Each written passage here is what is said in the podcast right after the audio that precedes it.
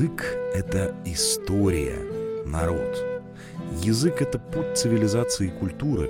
Именно поэтому изучение и сбережение русского языка являются не праздным увлечением, от нечего делать, а насущной необходимостью. Александр Иванович Куприн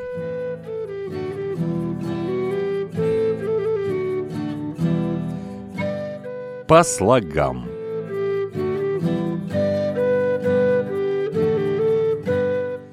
Добрый день, мои уважаемые слушатели. Это Никита Некрасов и по слогам. Нынешний выпуск я хотел отнести к ветке моего подкаста, которая считается для взрослых, но потом передумал. Слишком уж широка и интересна история этого слова, чтобы спрятать его в аналах для взрослых. Просто платформы маркируют ругательство особым образом. А здесь о ругательствах речи и не идет. Сегодня расскажу вам о слове «идиот» и о том, откуда оно к нам пришло. Словарь Ох, а здесь неожиданно и интересно. У Крылова заимствовано из французского, где «идиот» через посредство латыни восходит к греческому «идиотос», любопытные смысловые изменения, происходившие с этим словом.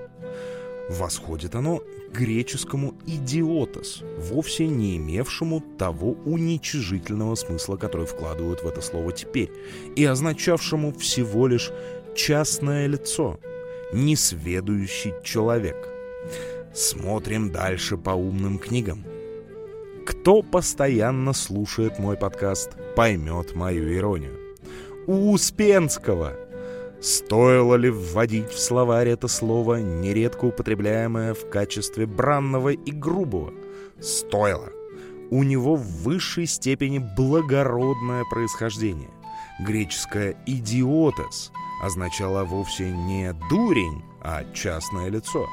В языке византийского христианского духовенства оно имело значение «мирянин», не «церковник». Тогдашние клирики, священники презирали мирян, считали их невеждами. Слово «идиотес» постепенно приобрело смысл «тупица», «неотесанный глупец». Однако в нашем языке живет и первоначальное значение этого корня.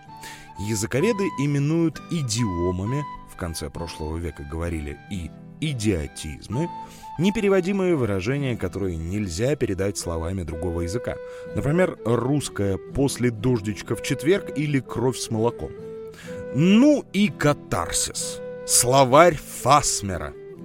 Через немецкое «идиот» или французское «идиот» из латинского «идиота» от греческого «идиота» частное лицо «мирянин».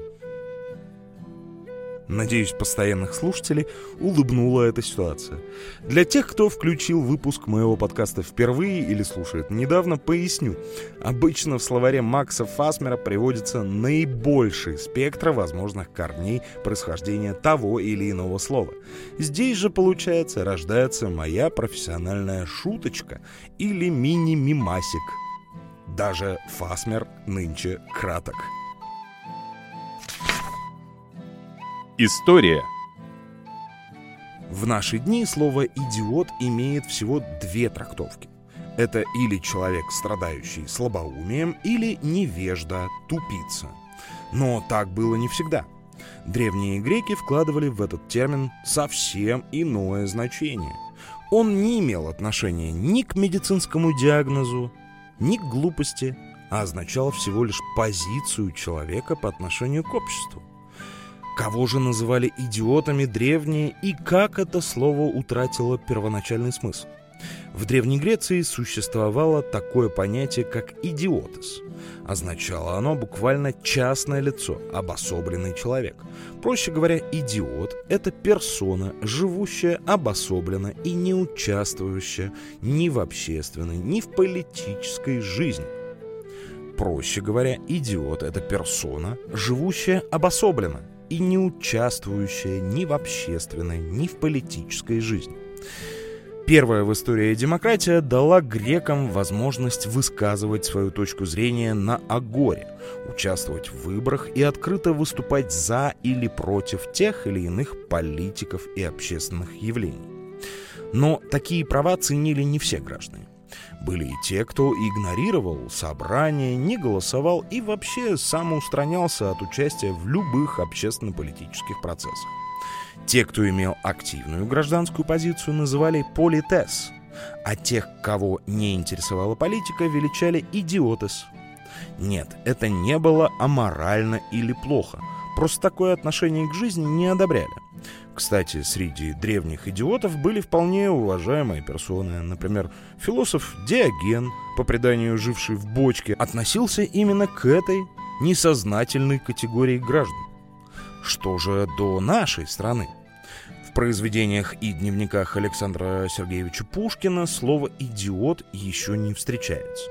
Но примерно с середины 19 столетия оно начало появляться. Популярность к нему пришла благодаря роману Федора Михайловича Достоевского «Идиот». Князем Мышкина называли в обществе идиотом, хотя он был гораздо лучше многих. Просто не вписывался в общепринятые стандарты. Филологи отмечают, что слово «идиот» в русском языке впервые использовали не ранее 1803 года.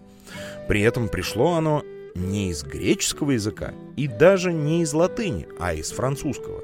Это была та самая эпоха, когда многие русские дворяне лучше говорили на французском, чем на русском языке. В словаре Владимира Даля «идиот» толковался так малоумный, неосмысленный от рождения, тупой, убогий, юродивый. В том же XIX веке термин начали использовать в психиатрии. Идиоты больные с глубокой степенью умственной отсталости, с отсутствующим мышлением и речью. В наши дни многие психиатры выступают за отмену этого термина. По их мнению, он выходит далеко за рамки медицины и носит негативный социальный оттенок. Вместо него рекомендуют использовать длинное, но наиболее точное определение – глубокая умственная отсталость. По слогам. Ну что ж, друзья, выпуск вышел достаточно кратким, что мне не свойственно. Но, несмотря на это, уверен, что было интересно. Если это так, расскажите о своих впечатлениях в любой соцсети.